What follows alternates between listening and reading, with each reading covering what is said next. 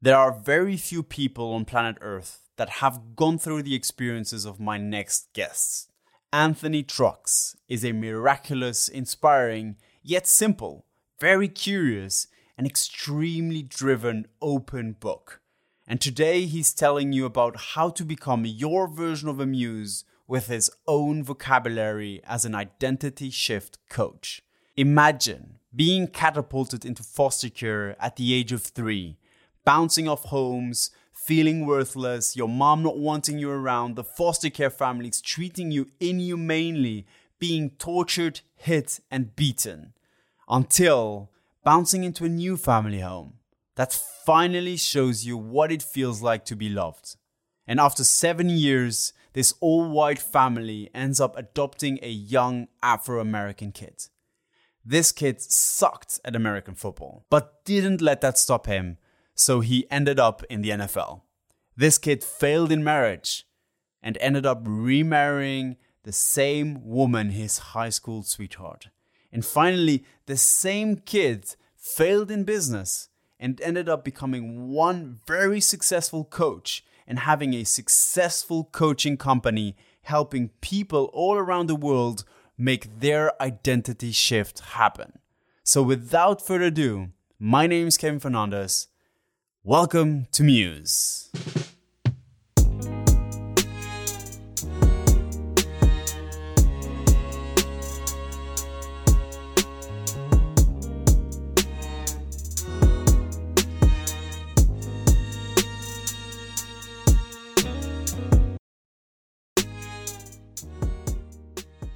when when I start off these conversations, the first question, and is usually always the same, the first question for all the podcasts is us or me and the audience trying to understand the person on the other side of the table, or in this case, trying to understand the person on the other side of the screen, miles and miles away. And so the first question is really trying to put ourselves in your shoes, which is where does Anthony come from? What has made you the man that you are today? And and why are we actually listening to you today? Yeah, it's a good question. Uh, I ask almost the exact same question whenever I, I start mine. I say, I say, what? We're walking around town. Why? And I sit down at a coffee shop. Why should anybody listen to you? Is a question that, uh, well, because here's what I think. And the world of, of that we live in, uh, I'll give you a short answer. I'll give it. I'll give you a look medium. I have a lot of craziness I've experienced in life. A lot. Uh, I have. Mm-hmm. I've experienced the negative side of a lot of it, and in doing so, I had to figure out how to find a way back to the top of it. And in doing so, I learned a lot on the journey. And so the reason I believe that people should listen to me is because I have I've crossed some finish lines. Everybody talks to the world. A lot of people with social media is what we're doing nowadays. We are all talking to the world. Look at my breakfast, look at my soup, right? And the reality is a lot of people don't have much to to really add to the conversation because they don't have much that they've actually accomplished. They haven't finished the, or solved their problems. So for me, I've said, hey, I experienced the problems. Two, solve the problems. Three, I want to share with you what I did to solve the problem. So hopefully you can avoid this problem. So if you're wondering why you listen to me, it's because I, have just I've I've run the race. A lot of people are running in different areas, not all, obviously, but uh, but I've crossed the finish line, which tells me like, hey, you know what? Maybe I did make a left turn there, but I probably shouldn't have. So you probably shouldn't either, and it becomes of more value to the world. Well, the the first question that really pops into my mind is by when did you solve the problem? Because now nowadays people are rushing everything. By age of 25, you kind of need to to have everything figured out. Even like you need to understand yourself from toes to till head. Yeah. So by when did you actually solve the problem? Well, the thing is, every problem is relative, right? So I haven't I haven't solved the problem of a billion dollars. Right? I'm not a billionaire, uh, and that's the thing is like I'm not trying to solve every problem but every problem has in my life that I've, I've accomplished, like I, I, there's a benefit of somebody from it. Like someone will benefit from that problem, not everybody. So like for me, the relationship, like I figured out how to how to be a great husband probably about five years ago, right? So it took me a lot of years to figure that one out, or how to be a great dad years ago.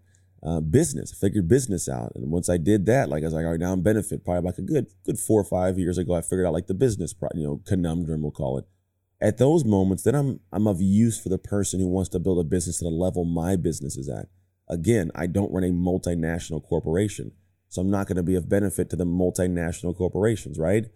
but I am of benefit to a person or demographic or a smaller company because I'm at a place they want to go. So it's it's a it's a fluid question. It'll always be a fluid question and as a fluid answer, right? Because I don't know exactly when I've crossed the the threshold of solving that problem. And then when I do, I go, oh, okay, great, I've done it. Now, who would benefit from this? How do you even start by trying to solve a problem? Because nowadays it's this, it's like it's overwhelming. Yeah. Right. Loads of people want to start a business, they never start one. Yeah. Loads of people want to understand themselves. Well, they are scared of getting too into the deep. Yeah. What is it that actually what is first of all the motivation for for you to go there, and how do you actually do it? I think the motivation is the same for everybody. We all have a desire for what that solving that problem will give us, right? So no matter what it is, in your own head, it's one thing. I think that our desire to have instant gratification is a problem when it comes to trying to do new stuff because in order to actually answer that question and go, well, what do we have to do to solve the problem? You have to make it small.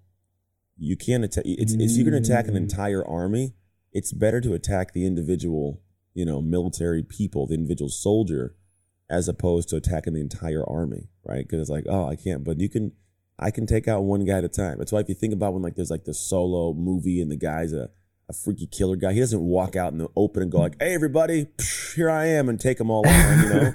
He's sneaking around the building, slicing one guy's neck, slicing his neck, you know, like it's one by one.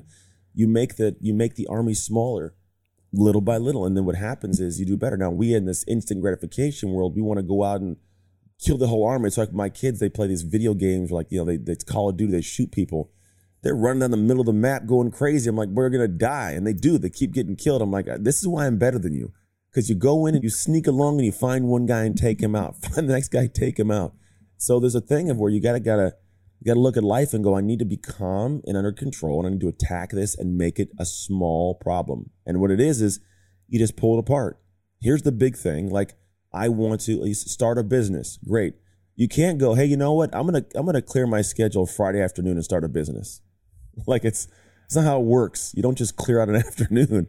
The idea is to go, what are all the pieces? It may take you five afternoons just to figure out what all the small pieces of it are. And then you go, okay, great, that's done. Now, of the pieces, one of these is going to take me three months to get figured out. Cool. The time's going to pass anyways. Let me work on this for three months. And then you get done and go, okay, the next one's going to take six months, right? You build slowly, but you make it small. Because if you show up and go, you know what, I, I want to launch a business, I'm going to get it done. And then you go, I'm, I'm going to clear up my schedule Friday. You show up Friday and all of a sudden you're distracted. You can't get anything done. Or you realize this is going to be a six year thing. Oh, I can't get this done and all of a sudden you feel like a loser because you didn't get it done Friday afternoon. Well, you just gave yourself an unrealistic expectation and you didn't have the ability to to get it done. So it's like, yeah, you wanted it, and that was the motivation because you saw what it was going to be, but then you attacked the entire army. You got to go and take it little by little, make the the big things small and attack the small things. Decomposing the problem. Yeah, man. Itty bitty bitty bitty. I love that. I I, I was wondering, you, you've gone through a lot. What would you say has been the one, like you call it identity shift? What has been the biggest identity shift for you that has influenced you over the course of the years into the man that you have become today? Yeah, it would have been, it would have been in 2016 because it was it was 2016 when I I'd gone through a whole lot of life. Like I you know I, I grew up in like craziness as a kid in foster care and being given away and abused and weird stuff and having a young kid, finding my real dad, getting married young, playing in the NFL, all the cool stuff, and then getting divorced, you know, family falling apart, not being in good shape, just everything went, you know, down the toilet. And then what ended up happening was I woke up and I was like, I, I have all these things going on in life that were difficult. My mom had passed away. Like I had a lot of things that were not doing too well.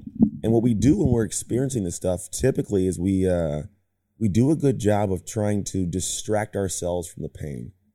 So we'll drink it away, smoke it away, sex it away, right? We'll do all these different things so that we don't have to experience the pain of it. And for me, what I found is like I woke up one day, I was like, I don't like this guy. And the reality is, I am the common denominator in all of my problems. It's me. No matter now here's the thing. Let that sink in. Yeah, it, it may not be that they're all your faults. Let me just make this clear. Not every problem is our fault, but we either are the cause of it or we're accepting it. Or allowing it. And if you have it in your life and you aren't causing it, it's it's almost worse to just be allowing it to be in that relationship where you're getting abused and beaten and you know emotionally distraught to be in a job that drains your soul and a boss who belittles you every day. Like to be in a body that you look at every day and don't love. Like you're allowing these things. And you may not want to think that because it, it hits the heart a little bit but you're allowing it. And so what ends up happening is like a lot of people they, they got to get to that point of saying I, I got to get out of here so for me i did i was like i don't like this guy He's not good in business. He's not a good dad. He's not good in relationships. He's not taking care of himself. Like it's just not good for this guy. And I went down this path of figuring out what do I have to do for me, specific to Anthony, to fix this. Like, what is Anthony? Because if I go and try and do what, I don't know, you know, Mother Teresa's doing to make her life better, or, you know, go and do what the president's doing, like, I'm not going to have it. My life's not going to change. So the idea is like, you got to find out what your specific thing is. And so when I did, all of a sudden life got better. And that for me is like the key. And that was my biggest shift. It was 20, 2016, man. That's when everything changed. What was it that you needed to do for yourself? Because I guess like it sounds like you've had different things yeah. into your life. And nowadays it's also said that, well, you shouldn't tackle every single problem at the same time. How did you go over, over it? Well, you can actually. I think you can tackle the problems. Okay. I, I think so too. So I'm really happy that to hear that from someone else. Yeah, it depends on how you live your life. That's the thing that you can't operate from emotion. Most of us get up every day and we just go. And what I look at is a lot of people are living their life by waking up and saying, "What am I going to do today? What what am I going to tell life that I want to do today? How do I feel today?" And I'll do what I feel. And then you end up getting to a point where you're you're you get to the end of the day and you go, "I didn't do anything I needed to do. I didn't get anywhere." And what I look at is life is kind of like running a business like this. If you have a business where you get up every day and you tell the business what to do, like we got to market, you have to market today, you got to make these phone calls, got to do this. One day you're going to get up and not feel like making a call, or you're going to forget to pay that person. You know, to forget to make the marketing, the design, whatever it is. You're to forget something, and the business starts going down. Where the reality is, the best businesses in the world they run because the business is designed in a way to tell you what to do that day. So it tells me I got to get up and I got to get the fried, you know, grease on for the McDonald's and I got to make sure that the, the hamburger thing's warmed up and I got to open the door. And I got to mop the floors. It's every day telling you what to do. So all of a sudden McDonald's runs like a, like a machine, right? Well, for your life, it's the same thing. If you need to work on your health and the relationship and the business all at the same time, well, great when you schedule your life, you should wake up and your life and your planner should go, hey, get get a workout in, fatty. It's time to get a workout in, right? Hey, go take your your, your wife or your girlfriend or your boyfriend out on a date because it's date night. And you know what? Make sure in the middle of the day you focus on these three things for the business because it's time to work on these three things. So in a five hour span of what, you know, 16 hours awake that you have, you got all that stuff worked on. Did you solve all the problems today? No, you're not trying to solve them all today but you're trying to get some progress in each one of them. And if you schedule and your life tells you what you need to do that day, then lo and behold, you can work on all of it at the exact same time. Damn, I love that. It's a completely different mindset to what you you you're you're hearing nowadays, especially. And it works. The, the one thing works. Don't let me wrong. There are should be a main core focus. At the same time, bro, like you could do more than one thing. Like it's weird that people try to only do one. It's like, what are you gonna do the rest of the day? What happens? What happens the rest yeah, of the day? You can't work out all day long. I think it's more like uh, to to not push themselves. But again, I don't think that people are um, conscious that they can push themselves way harder than they actually can. Yeah, yeah, it, it's uncomfortable, and I think there's not a, le- a level of certainty for a lot of folks. Like there's because they don't plan it out. They're like, there's no certainty that what I if I do this really hard right now, it's going to work out. So why give all of my all if I'm not for sure? You know, like Mm. Unknown unknowns. Unknown, yeah, right. I played sports, and I knew that if I went out there and ran as hard as I could, as fast as I could, that I could win this game. There was certainty to it. But if I'm just living my life, there's no certainty that if I run real hard and real fast all day, that I'm going to get there. Because we've done that, and we found like, oh, I didn't get anywhere. So we already have that built-in skepticism. And realistically, a lot of the time, it was just you didn't plan properly. You, the, the game of life doesn't have a clear scoreboard. You know, and if you don't clarify your scoreboard, you could be running real hard in the wrong direction. Mm-hmm.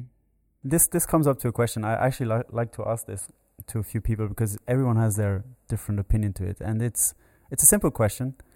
You, you've probably thought of it. It's um, are you afraid of dying? No. I don't I don't want to die. You know, there's a difference between Okay. I don't want to die, but I'm not afraid of dying.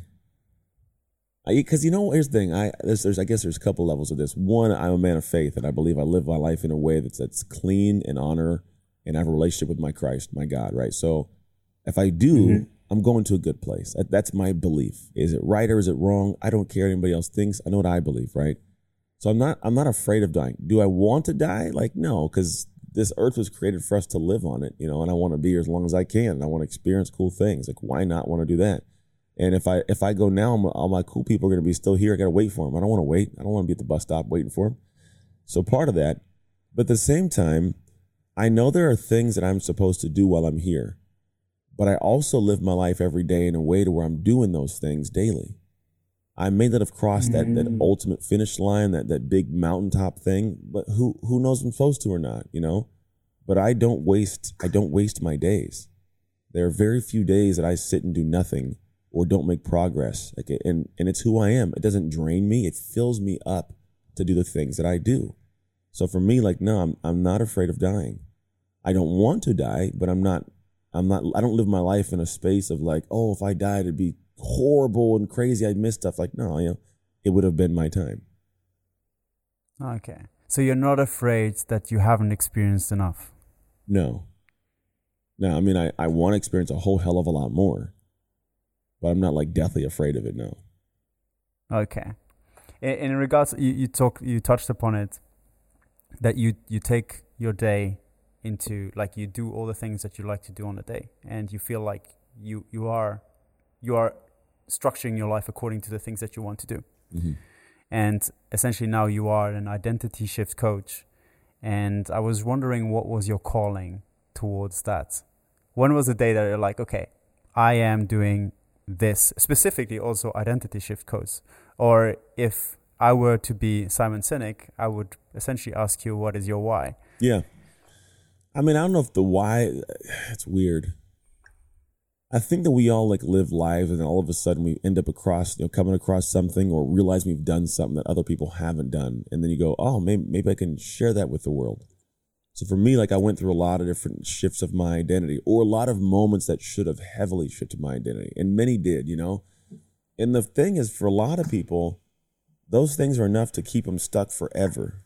Like there are people that I know that have experienced some of the things I have and they're still there. You know, like they're still in that funky place. They haven't come out of it yet. And it's it's mm-hmm. unfortunate because they don't have to be there, but they're they're still there. And for me, like I just I was able to move past a lot of them. You know, people passing away or losing my career or getting divorced or business not doing so well, and people never recover from it. But I did, and so I think what ended up happening is I got to this point where I recounted it. I went and looked at it and talked about it in ways that other people didn't talk about.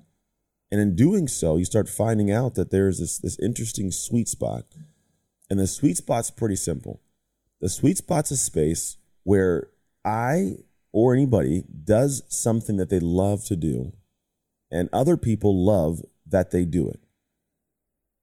So when you ask, what's my why? Like, I don't know if there's a definitive, like, this is why I get up in the world. I, there are some things that, like, this is what I believe I'm here to do, and I love doing it. But I believe that there's something that I, I'm in a great space of, I love doing this. I love this. And other people, they love that I do it. So it's like, all right, everybody's winning. Let's play that game. i love that i love that you, you touched upon a little bit as well uh, on some people staying stuck and when i think of like your whole concept identity shift and i think of other people also like people that, that, are, that are stuck i think of people thinking okay if i'm shifting my own identity am i not cheating on myself isn't identity supposed to be something that is finite like this is just the way i am No, it never has been for anybody. Are you the same person you were at nine years old? hell no Or yeah, right. And and it's that's a natural progression. We all every we're we go from grade to grade. We're different at, four years old and five years old. And hey, you're a 10 year old now. You're a, you're a sophomore now. You're a blank now. My son's a senior in high school. You're a senior now.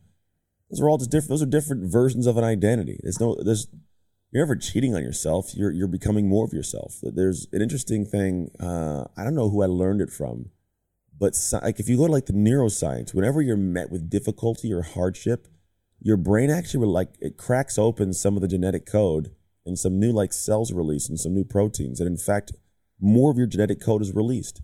So difficulty, mm. hardship increases who you are. It actually, it releases more of who you are. Genuinely, at a scientific level, more of who you are is released in difficulty and hardship. And the, the more we're in life, the more difficulty and hardship we naturally are experiencing. So, at a scientific level, you are becoming more all the time. And you're not cheating on yourself. You're, you're going with the natural order of, of life and flow. And an identity is something that we all have, and it's always been fluid. It's always been moving. The problem is, at some point in time, our identity doesn't match our dream. And then we wonder, like, why mm. am I not where I want to be? It's like, well, because you have this dream that's at a certain level, and your assumption is who you are right now is who you're always going to be. So what we do is we stop, we stop putting ourselves in positions to feel the stress to release more of who we are, to level up our identity to the version of that dream we have. And so we find ways to stagnate, make excuses, sit small. We'll do the same thing every day, but we're not doing that, that next level thing. Therefore, you never expand into the next level of you. There is a control because the same mechanics of how a shift takes place, they, they operate whether it's intentional or unintentional. It's mm. it's just the mm. nature. It's that's like a law of of how we work as humans. The more you do something, the more it becomes who you are. You know, it's it's just how it works. That's why you can have someone who, you know, is a school teacher that all of a sudden goes off to join the military and they become a soldier, right? It's just, it's the law. It's just what's going to happen. And it's all by repetition. So most of the time, you're right. We do it as kids with teachers, preachers, coaches, leaders, you know, television, TVs, movies. It's all the same stuff. And so what ends up happening is we just do it. Now, no one usually thinks of doing it proactively. Nobody usually goes and says, What if I choose what, what I'm doing? What if I choose the inputs of this to where it becomes the output I desire? And when you do that, you actually find a way to have more of what you specifically want, not more of what the byproduct is of the you know unintentional efforts mm-hmm. you gave were. That's that makes definitely sense. What is the biggest misconception about shifting your identity? That you're changing you yourself. I think people people think you're changing yourself and they also think it's mindset. It's not. Identity is not mindset. Identity is it's a core root of who you are.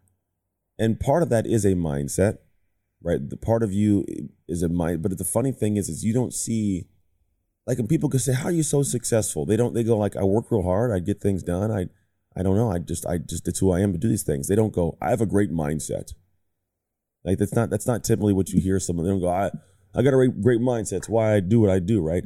And the reality is, is like typically it ends up being something where like it's it's just a piece of their identity that, that is expressed in that way almost naturally. And then I think that the idea of change is heavy for people. People go, I don't want to change who I am. What are you talking about? Change my identity, be a different person. It's like, no, no, no, it's a shift. It's not a matter of like like my wife. My wife from 16 years old till now She's damn near the same person, but 80% of her is just different. And that difference is how she communicates, how she accepts difficulty and faults, um, how she attacks problems, how she loves on the kids, how she loves on me, how she shows up for herself, how she takes care of herself, you know, how how she may communicate certain ideas. Like there's just there's things that over time you shift. So someone goes, mm-hmm. "Oh, aren't you that person that was like at one point she was just Christina, you know, my my girlfriend or my wife or you know whoever she was. And then she's like oh you're you're a mom. Now she's a mom. Same person but there's a part of her identity that's shifted to now she's a mom. Then she starts opening businesses. Oh you're a business owner. Like there's a different addition of the identity she's still christina. This is still the same person. She's not this all of a sudden different human. She's the same person with different shifts of her identity. I love that. It, it's sort of i don't know if that makes any sense but it's really like the core that drives her right? I mean, there there is a desire and a, a, need for all of us to stay in alignment with who we believe ourselves to be. So there is that alignment portion for all of us. And as long as you're in alignment with who you see yourself to be at your core, you can do different things, try different stuff. As long as you go to bed at night, go like, you know, I still like me. I'm I'm good inside. That's why when people all of a sudden like, you know, maybe you take somebody's life. I've never done that before. I don't know. Maybe you do that. Like you've now done something that, that doesn't feel like it's you. You feel way out of alignment. So guilt creeps in, you know, you start to self sabotage, you get quiet. Like it would change the way you operate. You see in movies, it just it adjusts. They put in movies because it's a real human thing. It's not who I am. It's out of character. It's awkward. Like it's just different. Or people who. It's the reason I think why people that win the lottery, all of a sudden, like life goes crazy, because it's not who they are to have all that kind of money. They they didn't they didn't build into be the person that can handle 150 million dollars. They they that's not their identity. That's why if your identity doesn't match the dream, it goes sideways. That's why there's so many videos and, and documentaries on people that win the lottery, their life falling apart. Like it's not always a great thing, man, because then you get all this, this you get all this stuff that that maybe the base of you doesn't believe you deserve, other people tell you you don't deserve, right? Or you don't have the skill sets to steward and manage it. So it's like you just get overwhelmed and it's outside of your current identity. So yeah, it's an interesting dynamic, man, where a lot of different things all kind of intermix there. Yeah, you're not prepared, basically, right? For sure, ill prepared. You can call it that. What is the, if we are to embark on a journey of shifting our identity mm-hmm. uh, consciously, in this case, because unconsciously we can't do much about it, but consciously, what is the one thing that we need to love about the process? The process? Oh man, you gotta love the days. You just gotta fall in love with the days, man. and you have to attach your identity to the, the, the effort, not the outcome because there there's going to be outcomes sense. and we desire the outcome but if you're only attaching it to the day or sorry to the outcome then what happens every day you finish a day not feeling like you accomplished much or feeling less than and that's not a good place to be man. So i'm really big on like i try to attach my my sense of self-worth or my identity in any way. I try and attach it to did i do the right work today? Like did i do mm. what needed to be done? Because then and you ask like well, are you afraid of dying? I'm like I would be afraid of dying if I only felt like I was accomplished when I reached the outcome. But I love my days, man. Like I love I love how everything flows. I love the fluidity of it. So like I'm I'm in love with it. So I'm good. You know, it's that's why it's not a fear because every day I'm doing things I love, even if it's things that I I made it on paper love, right? I love finding something within it to love, we'll call it. So it's just a journey, man. It's it's a process and I do enjoy the process. Do do you have to learn how to love certain things that you initially didn't like? Yeah. That's it. Yeah, you have to. It's love's an emotion, man, but it's also a verb, and the verb leads to the emotion. The action of doing something or loving something leads to the emotion of it. Right. So when people are like relationships that fall apart, it's like I want I just want to have that spark. You want the spark? Go do things that would bring back the spark. Or go do things that if you had the spark, you would do, right? And it sounds odd. They go, well, I don't have the energy, or the emotion. Mm. Like, yeah, of course you don't. But like, for example, I, I have kids. When when kids are born, they don't give me anything. They they poop and they cry and they they don't sleep. you know what I'm saying? It's it's a horrible. This little this little being is not not fun, but I deeply love it. You know what I'm saying? Like, think about that. We love these little things to to a fault, right? These little babies. Why is that? Because you're loving it giving of uh, energy and giving of actions that develops that emotion of love. The return is that. So it's the same thing for any emotion. It's like I got to go and do that thing in that direction to return this. So when you go out and you find this action you don't want to do, and like I hate doing it, well, yeah, if you give it energy and, and you're, you're, you're hating the whole time, it's gonna suck. But if you go and say, I want to find a way to love this, I'm gonna give loving energy to it it's very interesting that all of a sudden you fall in love with it. How, how, how do you do that? Because it sounds it sounds easy, but I, I'm pretty sure it's it isn't right. Finding the things that you love in something that initially in your mindset is something that well you're supposed to hate. Yeah, well you'd go you'd go. Do, do you have an example? Yeah, I mean anything you go looking for, you'll find. So if you go looking for something you don't like, you will find something you don't like. Your brain is oh, very yeah. good. Your your brain's like a little search and find tool. It's a predictive tool. It wants to predict what's coming it'll go seeking something that you set it on. So if you're like, I hate this. I don't want to go out here and clean this. Like for me, I, here's an example. My son, he does, he picks up poop. He hates the poop. his brain said, ah, poop. No, I hate this. And it's weird. My initial thought in my head is like, you know what? I would find a way to listen to some really cool music and then go go pick up poop. So then it gives me a reason to get to listen to this music. It's a really odd thing, but I'll find a way to love this thing I do. I'll I'll find a way. My wife, she hates going with me places to do stuff with my my people and my work. She's like, I don't want to go meet new people. I just want to sit at home. I don't want to meet new people. Totally get it. But I go and meet her people all the time. I hang out with her friends, I do stuff, and I don't I don't always like all of her friends, right? But I will go there and find ways to be happy. I'll try. I actually give effort. Like I'll, I'll have conversations and I'll talk about stuff and I'll enjoy myself because I, I gave the effort with intention. I told my brain, hey, go find something you like. And lo and behold, it finds something it likes. I love that. I think you you've uh, you've blown some brains right here. To be honest, I have one question, and I think uh, you are the perfect person to ask this question to, especially through your experiences. How does one learn to love unconditionally? Love unconditionally. I don't know if you. Oh, that's weird. I don't know if you'd learn. How can you learn to love unconditionally? I think if you uh, might, I'm just going to go off and give you an idea of what I think it might be. This doesn't mean it's for sure the truth because I've never been asked this question. I'm thinking of it in real time. So my when I think unconditional, it's to love without without condition, right? To do it full bore without condition. And I think it's whenever you're able to pour out, and that's good enough. Like just giving, like it's like I, if if you are content, genuinely content with giving the gift and not getting a gift back. Like if giving of the gift feels better than receiving the gift, I think you're living in that that space of unconditional love. Because unconditional love means I'm going to give it to you. Doesn't matter what you do. I'm going to give it to you. You're my kid. Like I unconditionally love my children, and me loving on my children, taking them places, even if they don't say thank you, I'm still going to do it. I'm gonna be like, hey, bro, you should probably say thank you, and and you know that, that's gonna have a conversation. But like, I'm still gonna do it. I'm not gonna be like, you didn't say thank you. I'm not doing it. I'm only, I'm only gonna love you when when you do this thing for me, right? So I think it ends up being is like I've got to get to the point where I'm I'm not I'm not even worried about, or I don't even think about what the return of my action is gonna be. If I am happy by just doing the action of loving, I think that's how you get to the point of having that unconditional love. But it's it's a journey. How do you get there? I think you reframe what the outcome should be for you. You reframe what your return should be. If you can reframe the aspect of like I'm doing this so I can get this, like if the means to my end is is is not based on the person giving me something, I'm in a better headspace and I think you do things differently. Like if the means is to love and the end is to give love, then my means met the end and I'm happy. But I think when the end goes beyond that and you're doing it to get something for yourself, you'll never learn to unconditionally love. Like I, I see why you're why you're a motivational speaker.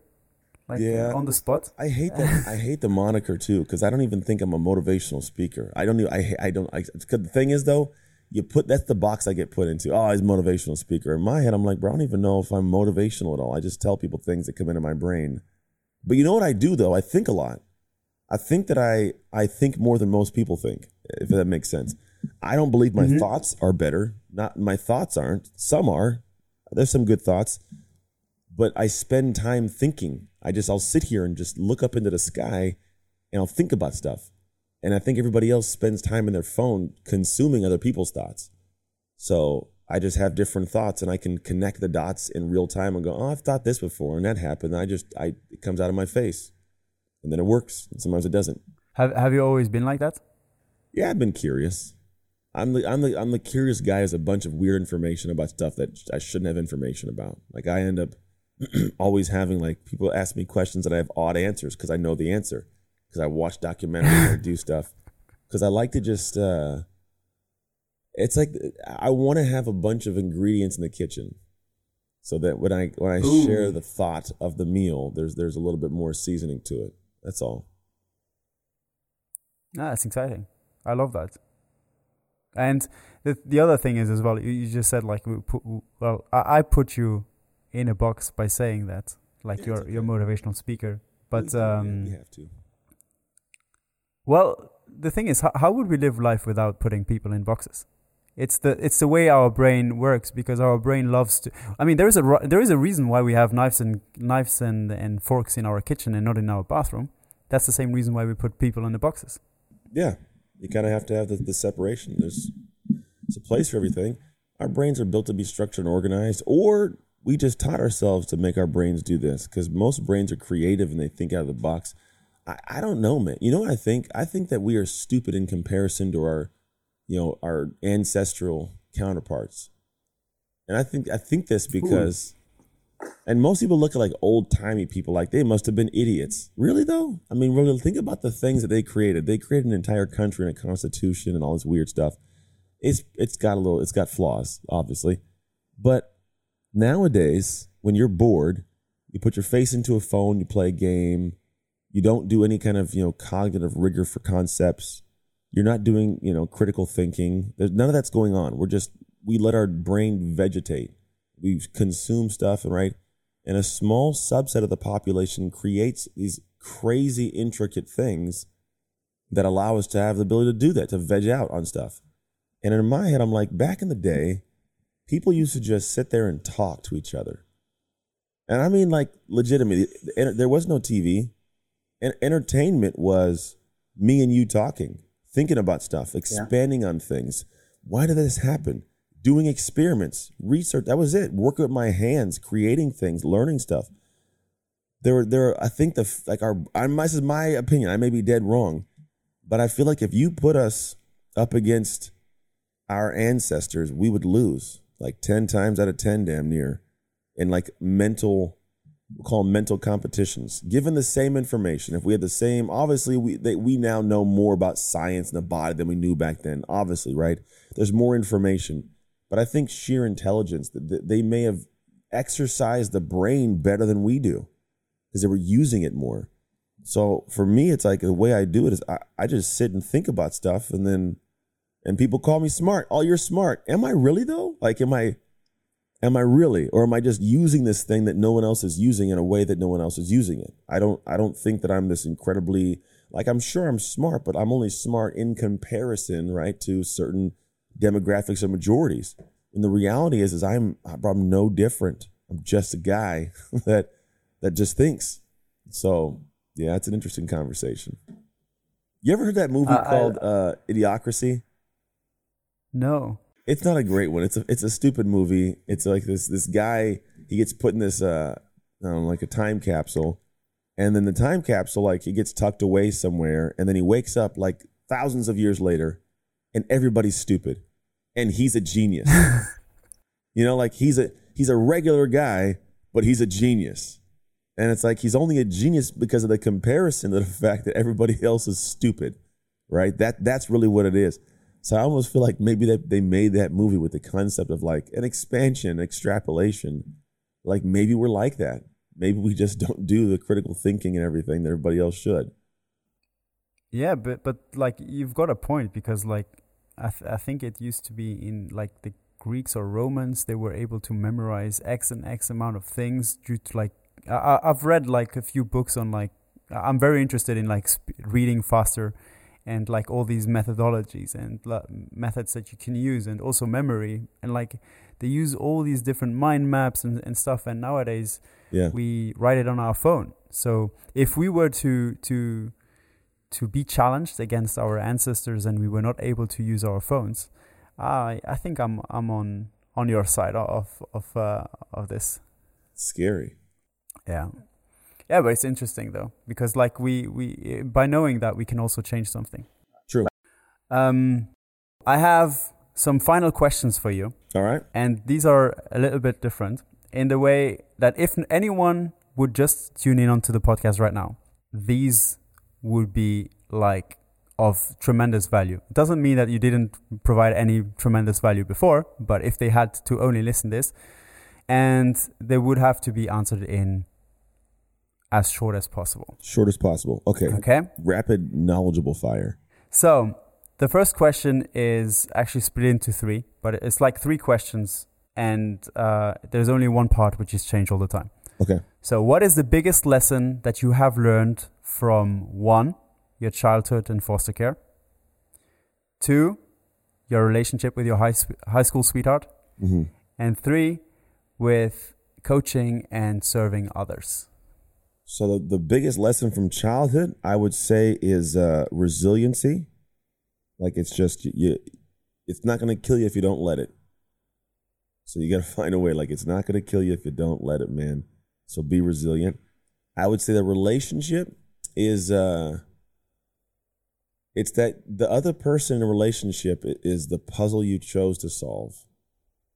Ooh. It's, it's, it's and it's not it's nobody else's puzzle, man. It's your puzzle. So if you don't like it, like, hey, you picked it, bro. Figure it out. you know, like, but you don't throw the puzzle away. You just you choose to find you, and you enjoy the puzzle. You find ways to enjoy figuring the puzzle out.